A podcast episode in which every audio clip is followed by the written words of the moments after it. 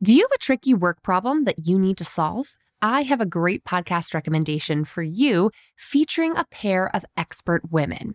Whether you're just starting your career or a seasoned professional, check out Fixable, a podcast from TED. Hosted by Harvard professor Frances Frei and her wife, leadership coach Anne Morris, the brilliant duo provide honest, actionable advice to help you navigate everything from a gaslighting manager to returning to work after parental leave. They'll leave you feeling empowered and ready to act. Listen to Fixable wherever you get your podcasts.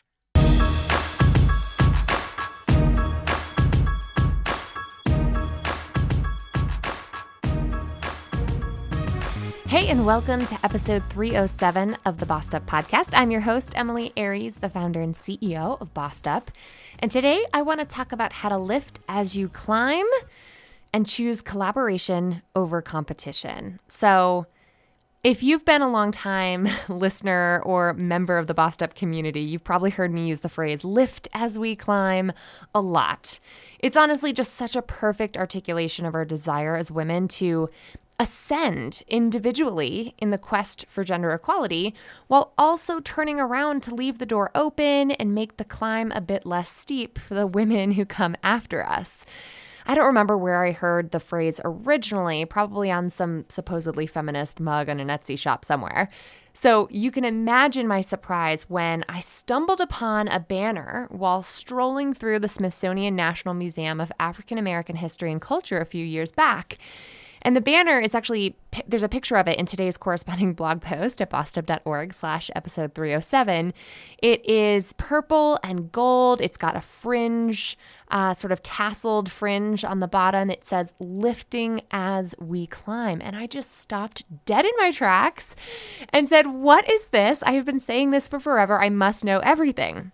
Well, Turns out, lifting as we climb was the original motto of the National Association of Colored Women's Clubs, or NACWC.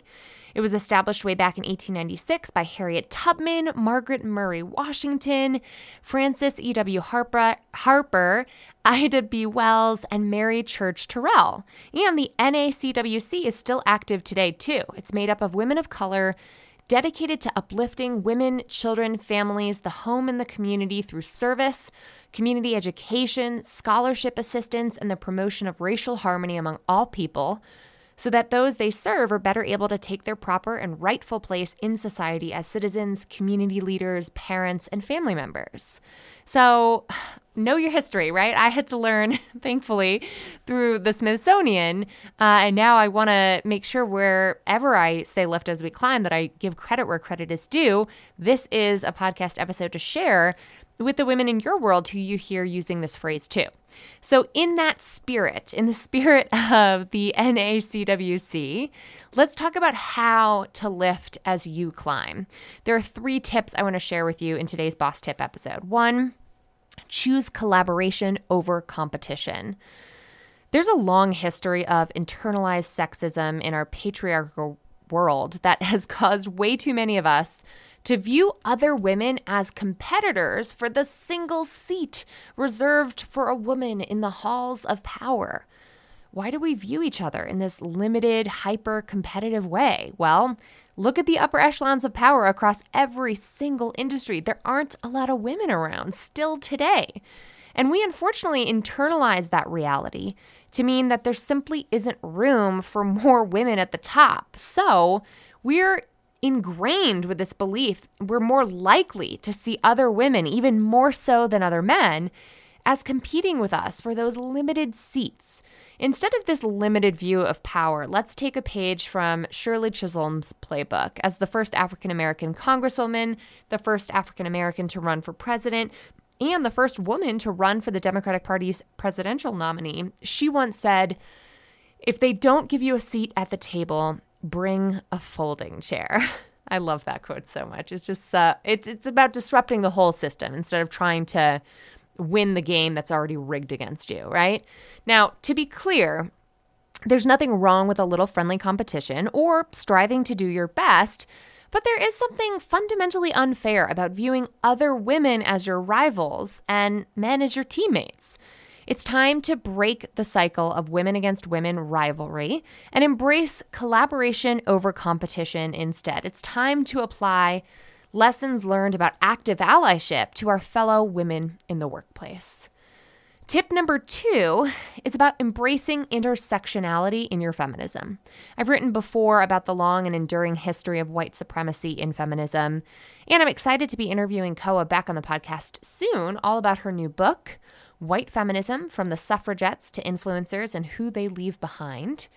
The bottom line here is we're all biased by our own limited worldview, which means we've got to do something more to bring an intersectional lens to our practice of feminism by acknowledging this irrefutable truth. Different women experience vastly different realities and have diverse needs, wants, and challenges. For many women today, raising the minimum wage may be the most pressing obstacle in their path towards financial success. The gender investment gap between men and women might seem like a faraway, irrelevant issue to those who are struggling to survive paycheck to paycheck, much less investing for retirement. We have to not see women's differences as a threat to the cause. Rather, we must expand the cause that is feminism to take up the issues that matter most to women, including women whose lives might look vastly different from our own.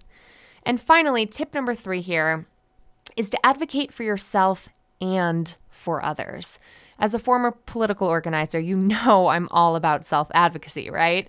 Hell, that's what the entire Bossed Up book is all about, and what all of our programs here at Bossed Up are designed to help you do is really make your voice heard, advocate for that new promotion, new job, next level in your career, whatever it is you want, we're here to help you get there faster.